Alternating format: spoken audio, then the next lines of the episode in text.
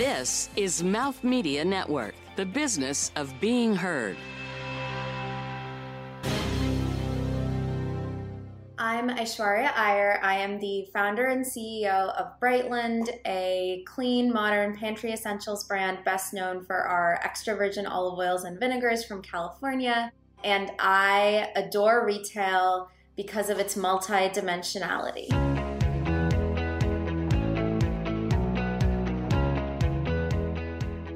From New York City, you're listening to Retail is Your Business, covering the intersection of innovation and business in the retail industry.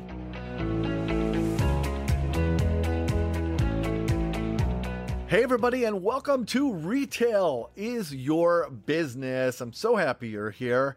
Uh, I'm Mark Rako. I'm one of your hosts, and the other, but far more important host, Rebecca Fitz, is here as well. Hello, Rebecca.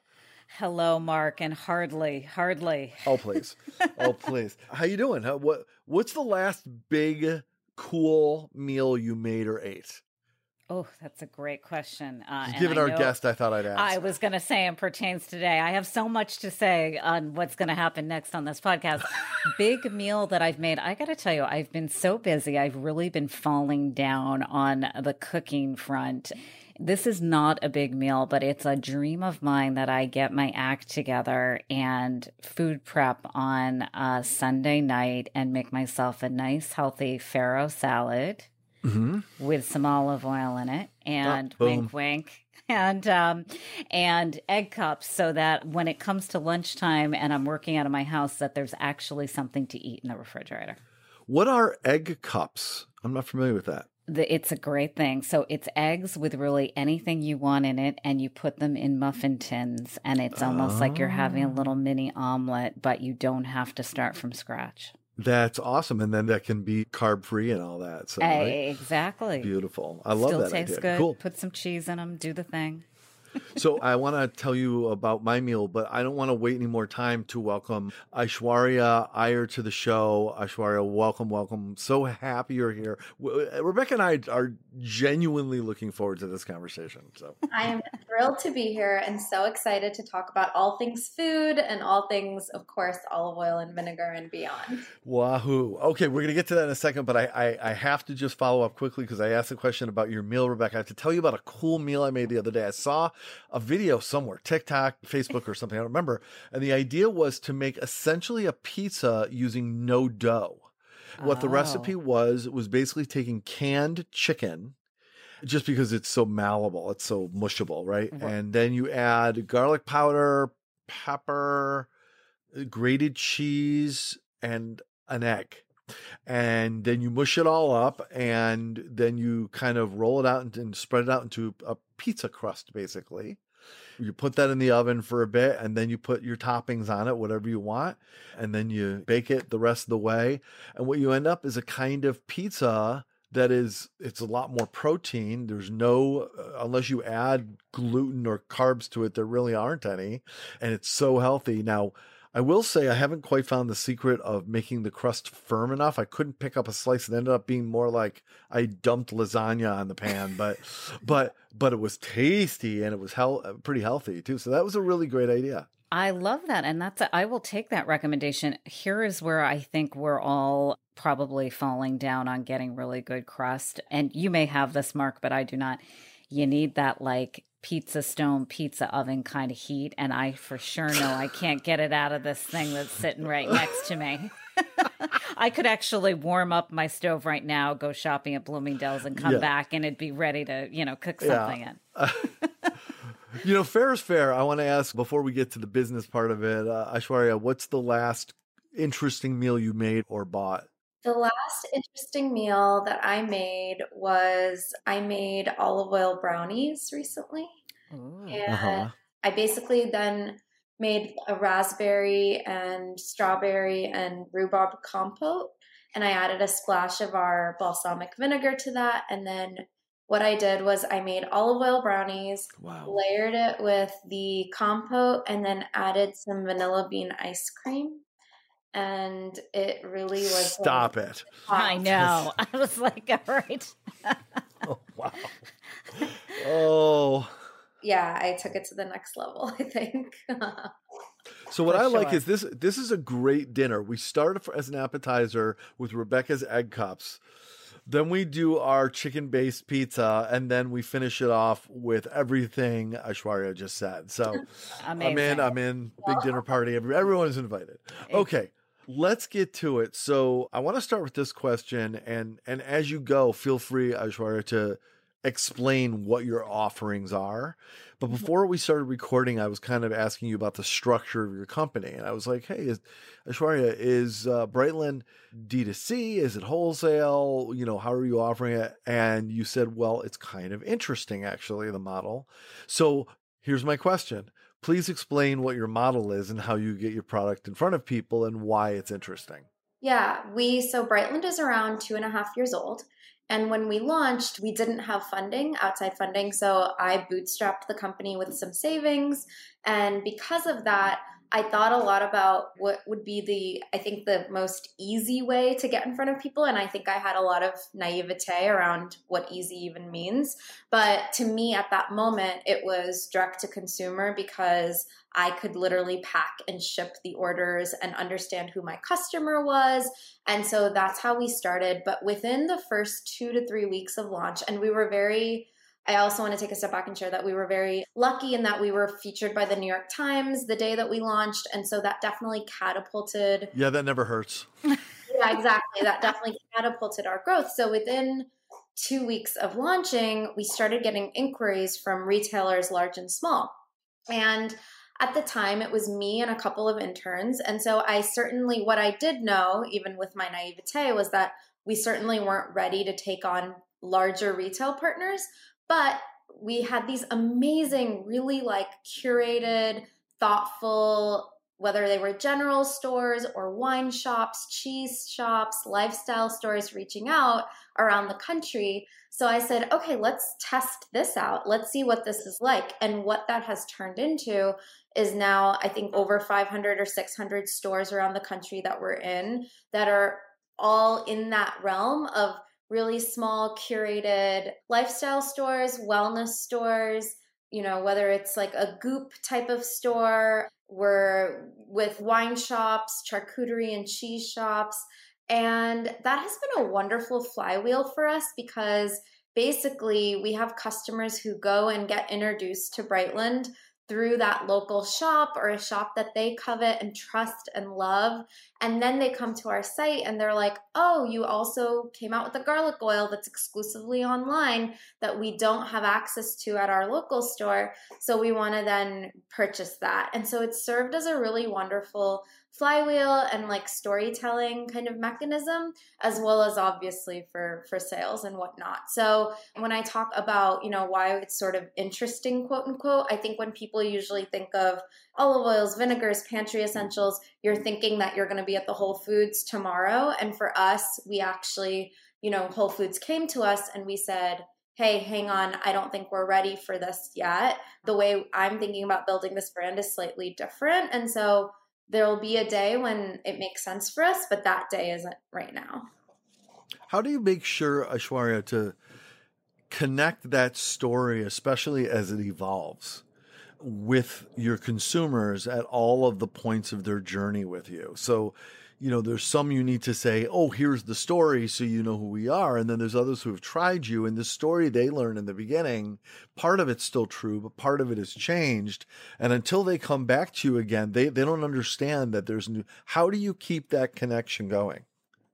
I think it's a variety of touch points. And I think that's one of the strengths of having a D2C, a robust D2C presence, is that we can communicate with them with really compelling emails we're kicking off SMS soon. I personally reach out to our customers and ask them, you know, tell me why you're still excited about Brightland. You've now purchased, you know, 15 times, for example, and like bought presents for all of your friends. Like, why are you doing that? Hmm. There's constant communication. And then ultimately, social media is really powerful for that. Yeah. And that's how we've stayed connected, even to the stores around the country that carry us.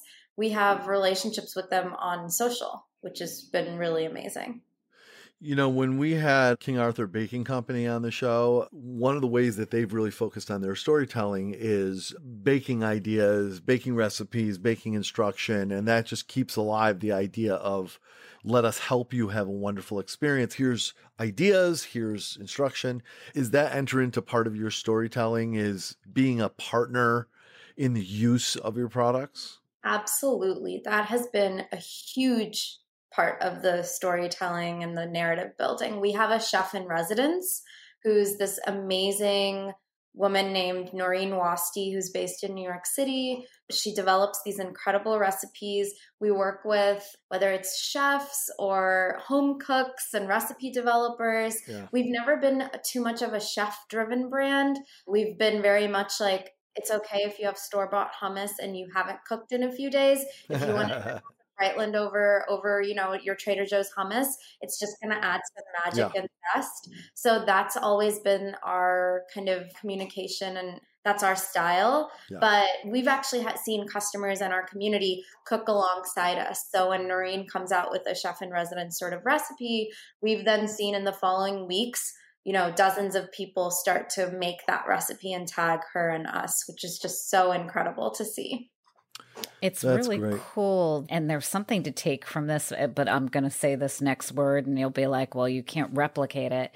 But how organic and authentic it is. And I'm not sure if you thought really strategically, like, well, I think you thought strategically because you were like, I don't want to get into a whole food situation and not be able to deliver on it, is what I, I'm thinking you're saying.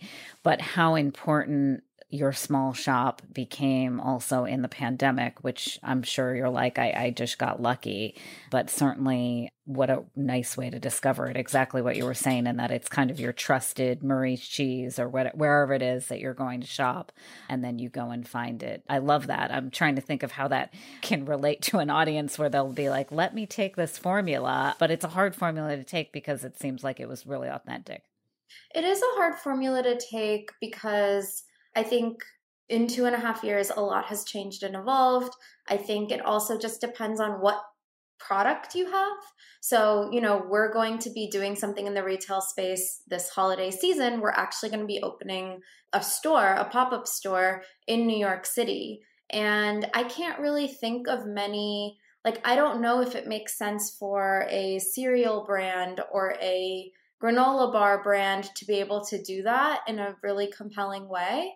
Mm-hmm. Maybe, you know, maybe it'll be super experiential and all about tasting, but for us, it just makes a lot of sense to do. And so that's our very first, I think, like bigger foray into retail mm-hmm. is literally having a Brightland store. Well, one, I love that you're doing a pop up in New York City.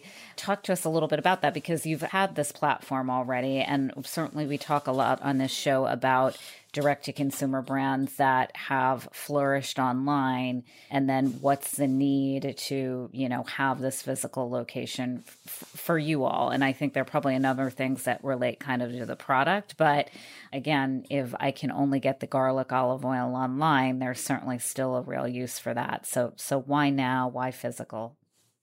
Yeah i think even from the beginning, we always knew that the brand was going to be omni channel. It was never going to sit in one silo and operate that way. We just wanted to make sure that we felt like it was always on our terms. And we also wanted to build a brand universe that could stand on its own two legs and didn't rely on a third party channel or retailer of any kind.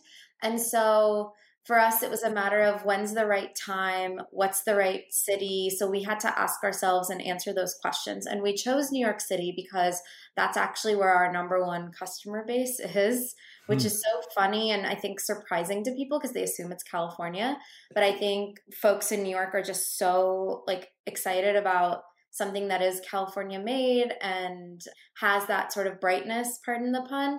And so we've seen a lot of success in New York. We did residencies where we partnered with, you know, whether it was a Goop or a Haven's Kitchen and Flatiron.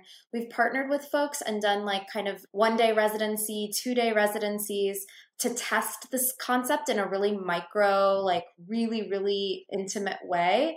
And we saw tremendous success. We see people when we taste, when we tell our story, when we're there in a tactile and tangible way, it clicks and resonates. And this isn't you know news to anybody listening but i think all of those things for us were just really strong validators that one day we wanted to make this happen. And so after that it was just a matter of taking a step back and saying what's the right timing for us? Brightland is a fantastic gift. So we said okay holiday could be a great time for it.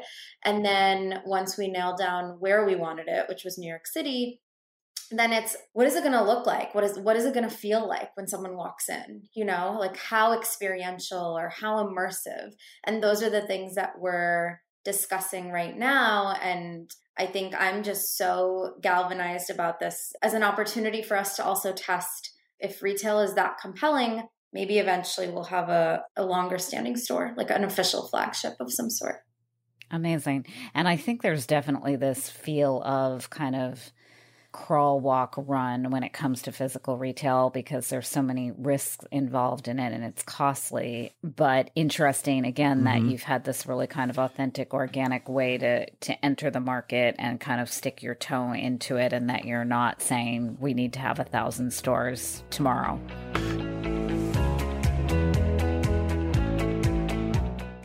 Have you taken a look at StoryDot yet? Every brand and every product has a story to tell. And you can't successfully sell that brand or product without telling the story.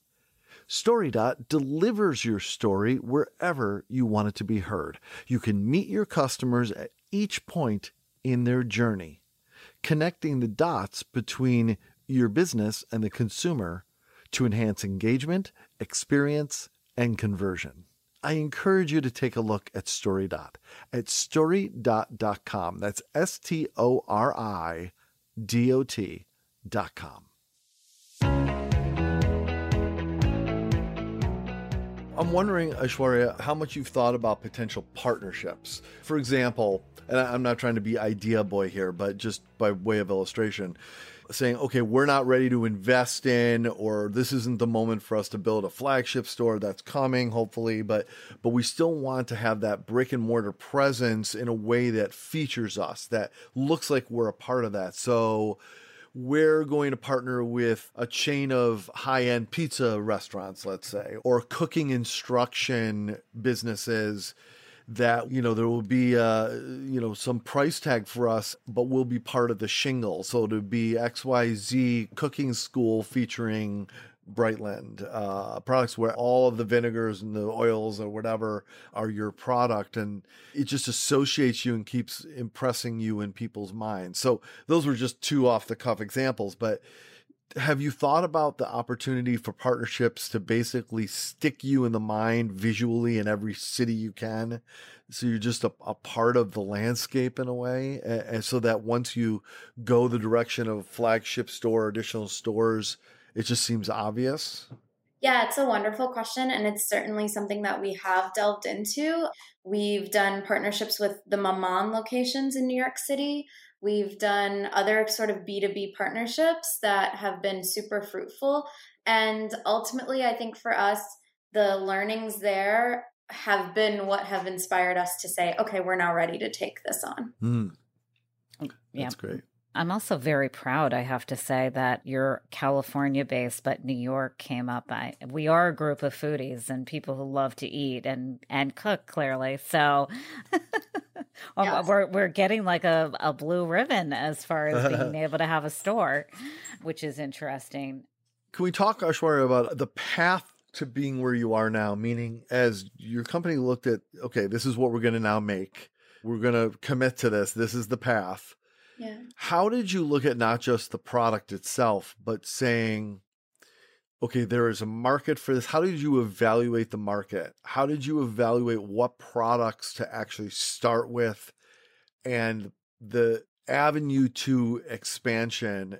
Because sometimes it's like, our path is to introduce a product a month over the year and we end up with 12 products or it's let's see how this one sells and when we think we're ready to start producing a second product that's when we will do it so there's yeah. a, how did you think about that and blueprint it out yeah i mean taking a step back originally how we thought about whether this even made sense and this was something that you know i felt strongly about it came from a really personal place for me because i was getting stomach aches and didn't know what was happening and realized that it mm. was the rancid olive oil i was consuming oh, wow. and then did a lot of research and learned that north of 70% of the olive oil that americans consume is rancid rotten or it's been adulterated like blended with inferior oils so that came from a really personal place of wanting to see change and create change and ultimately champion small organic farms here in the States that are doing that, that aren't necessarily getting the recognition or sales. And large scale agriculture is the one that gets subsidies, like these small farms. That's why things are expensive when you want to buy them at a higher quality. So that was the like core genesis. But then in terms of saying, okay, are people going to want to buy this you know are people going to want this?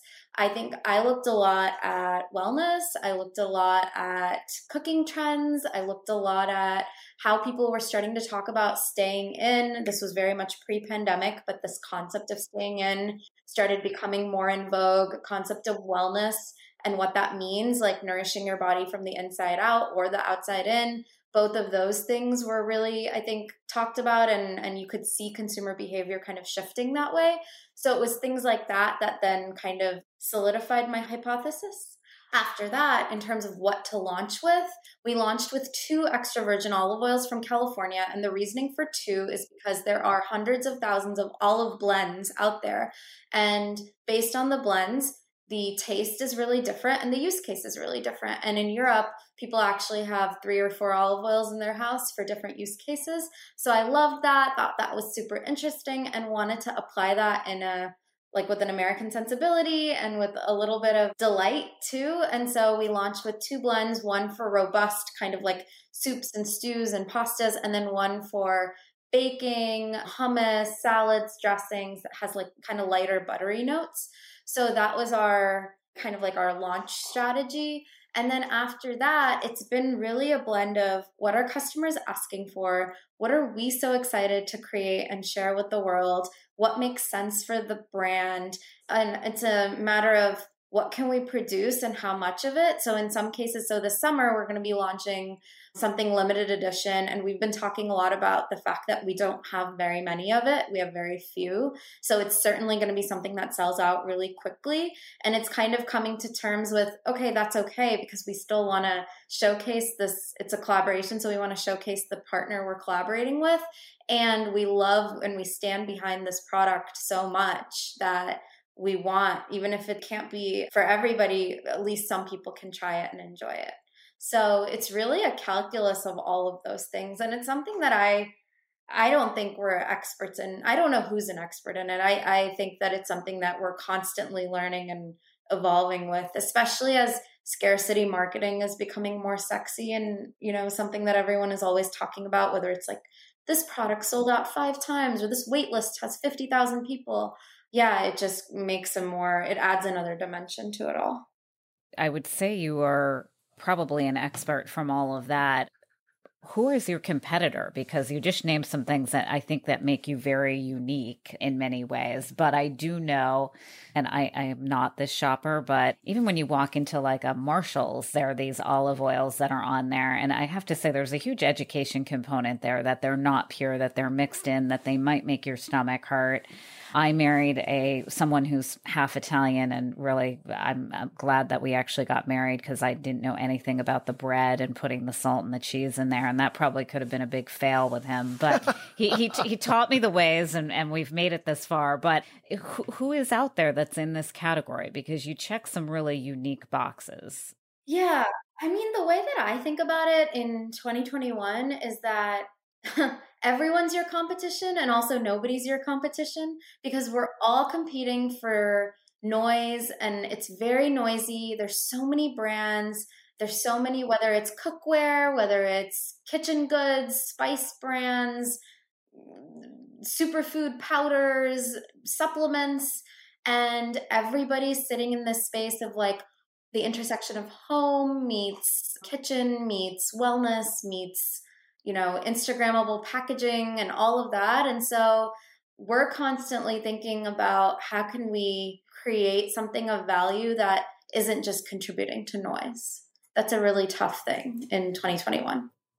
It's certainly it's reminding me of I've just gotten into recently organic wine and certainly it's a, a difficult path to kind of you want to learn about it. I shouldn't say it's a difficult path, but surely it seems like there's a huge following of it and there's probably a huge following in, you know exactly what you were doing the small batches i really you can go to this place called skin contact and if you like the bottle of wine it's great but there may only be three or four others and again I, it's not them trying to create a demand for something that's not there. It's just really what the small batch delivers.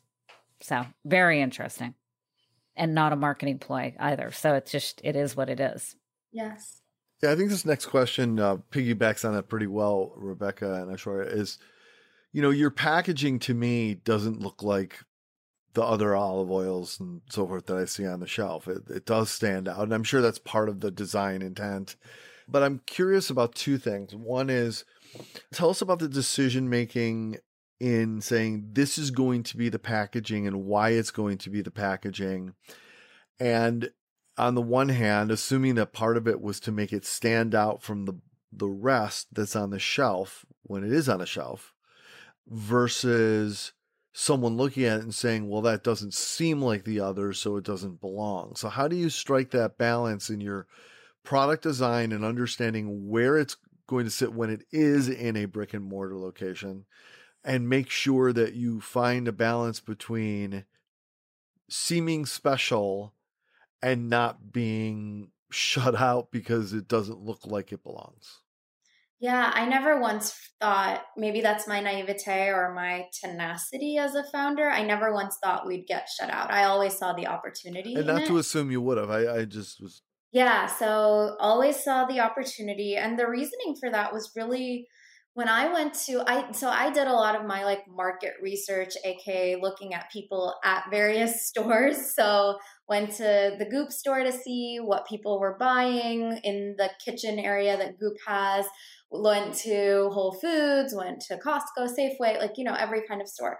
And I noticed that in pantry, everybody was just really confused, didn't have that much delight, was very like overwhelmed by it all, and everything looked totally the same. So I knew that design could be used as a tool to differentiate, you know, very clearly visually. But I think most importantly for me, it was how do we use design almost as a Trojan horse to then get people to say, wow, the quality, what is inside is different, and that really matters. Or to learn about the importance of harvest date because we have this gorgeous bottle and it's printed on there, and maybe you're spending a little more time with this bottle than you would another bottle, and you notice certain elements like smoke point and harvest date and polyphenol count, all the things that are really important to high quality pantry products. So I think that was really the genesis for why the packaging and why that importance in packaging design for Brightland.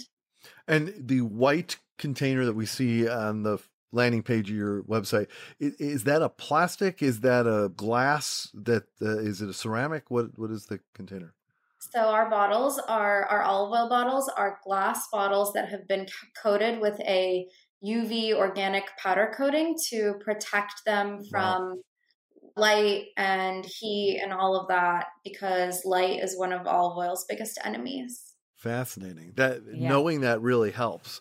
Functional That's... and stylish.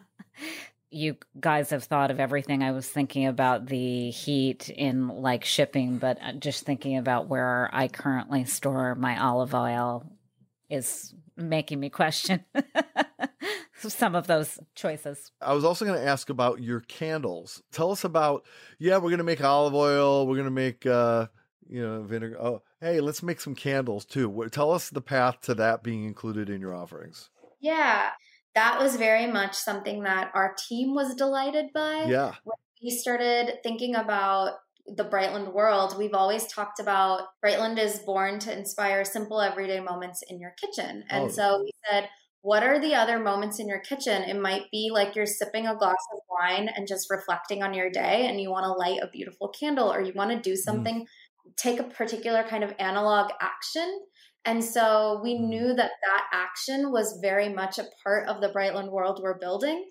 So then we said, okay, how amazing would it be to have our own candle? But what could that look like? Maybe it's a candle that smells like the kitchen, or maybe it's a candle that smells like tomato. So we started down that pathway. And when we were meeting with our candle maker who's this amazing woman founded candle producer here in Los Angeles so yet another California kind of partner that we've collaborated with she was saying we can add olive oil to your candle and it'll actually make the scent last longer. Come on. And we were so excited by that. So we actually sent Brightland olive oil and so there is Brightland olive oil in every candle.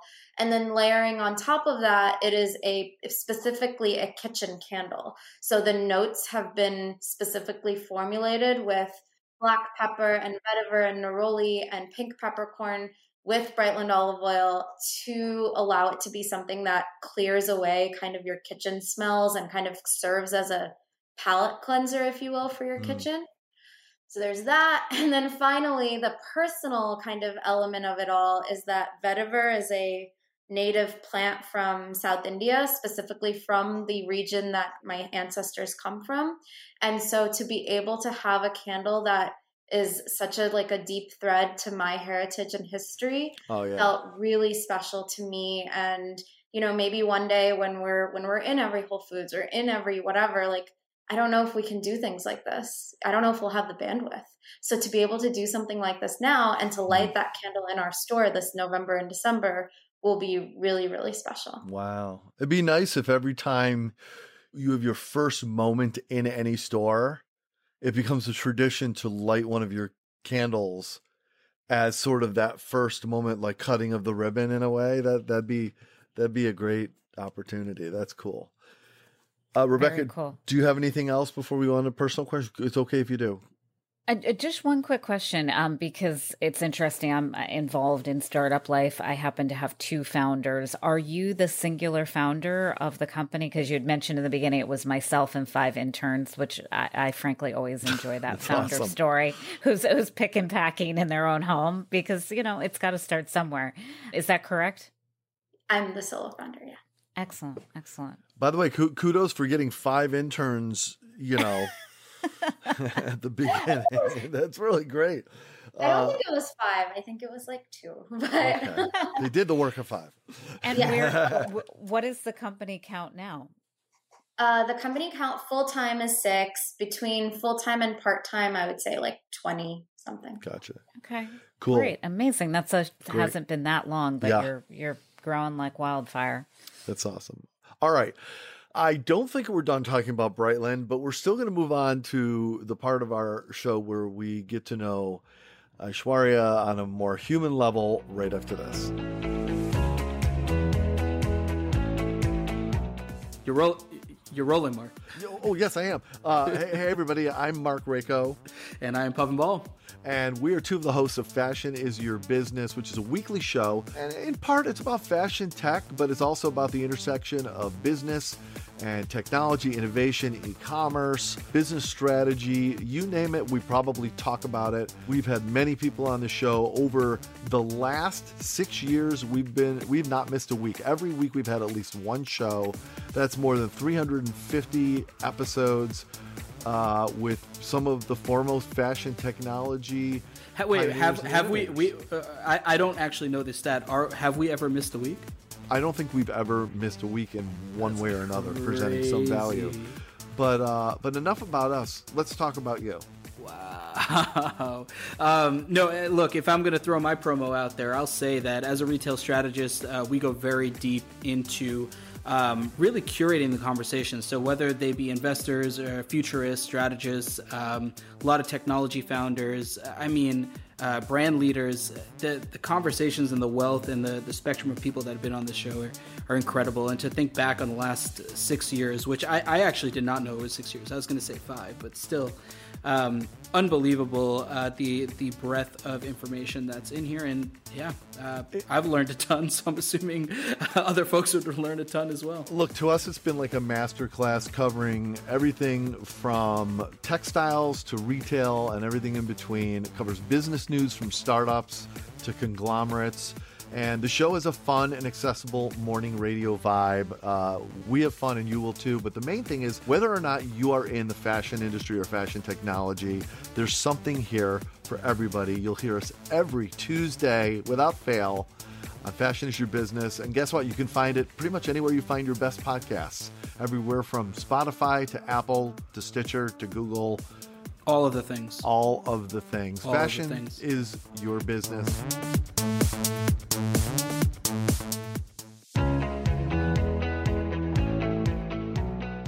All right, Aishwarya. Rebecca, as always, I throw it to you.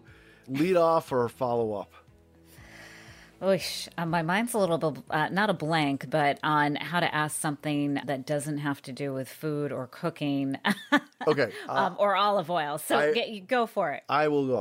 Okay. All right, I- Aishwarya, I want to ask you what kind of music do you tend to listen to that most inspires you creatively? I love listening to French pop. I love listening to there's an artist named Justin Townes Earle who I used to listen to a lot right when Brightland launched. And Brightland's name actually comes from an Aussie folk song that I heard when I was in Tokyo because in Japan they love like folk music and a lot of Americana folk music. And so the lyrics, it says, I'm searching for the olive tree into the bright land I go. Hmm. And so that was why Brightland became Brightland.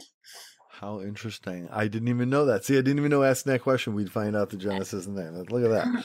Exactly. And so much Yeah. about folk music. Also, French pop, very specific. I love that. I, I, I would agree. By the way, I w- we might need to hear your playlist at some point. That's, I'm sure it'll be on in one of the stores Yeah. or the store. Absolutely. Sure. So it does sound. I'm going to reverse engineer my question, which you spend a lot of time. It seems like thinking about health, wellness, food, cooking food. What is your hobby outside of because your work can be a hobby, but but not. Is there another outlier outside of some of these things that you do that are connected to the company but seem like you really enjoy them? Yeah, I'm a classical Indian dancer. So that's been a huge part of my mm-hmm. life for the past 25 years. And I have two dogs and love to go on lately my one of my hobbies is to discover new LA parks and take my dogs out. Hmm.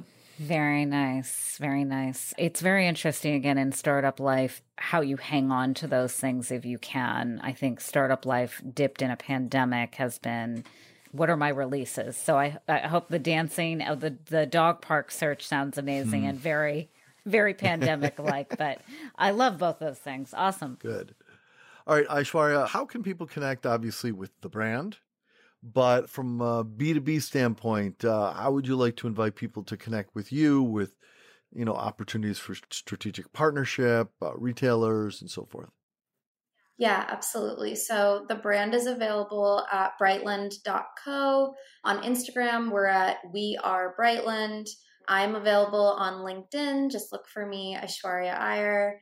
And I'm on Twitter, Aishwarya228. Awesome. All right. Well, and by the way, just so everyone knows, that is A I S H W A R Y A. Last name is I Y E R. It's probably obvious, but just in case.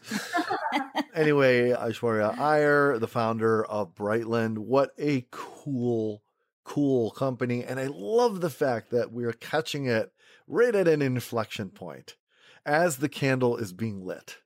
It is so cool to see you. I can't wait to circle back with you after a certain amount of time and celebrate the great accomplishments beyond this point, hopefully very soon. Thank you so much for having me, Mark and Rebecca. Such a pleasure. All right, that's it for this episode of Retail is Your Business. And we got to talk about food, Rebecca. That is always fun.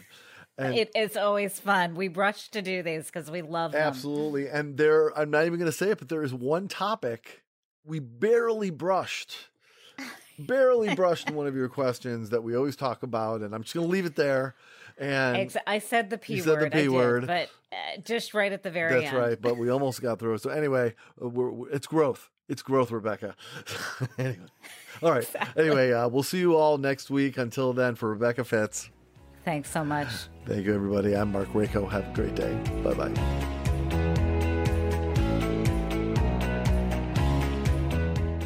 This has been Retail is Your Business, produced by Mouth Media Network. Copyright 2020. Your brand message can be on this show. Email us to find out more at podcast at mouthmedianetwork.com. Thank you for listening.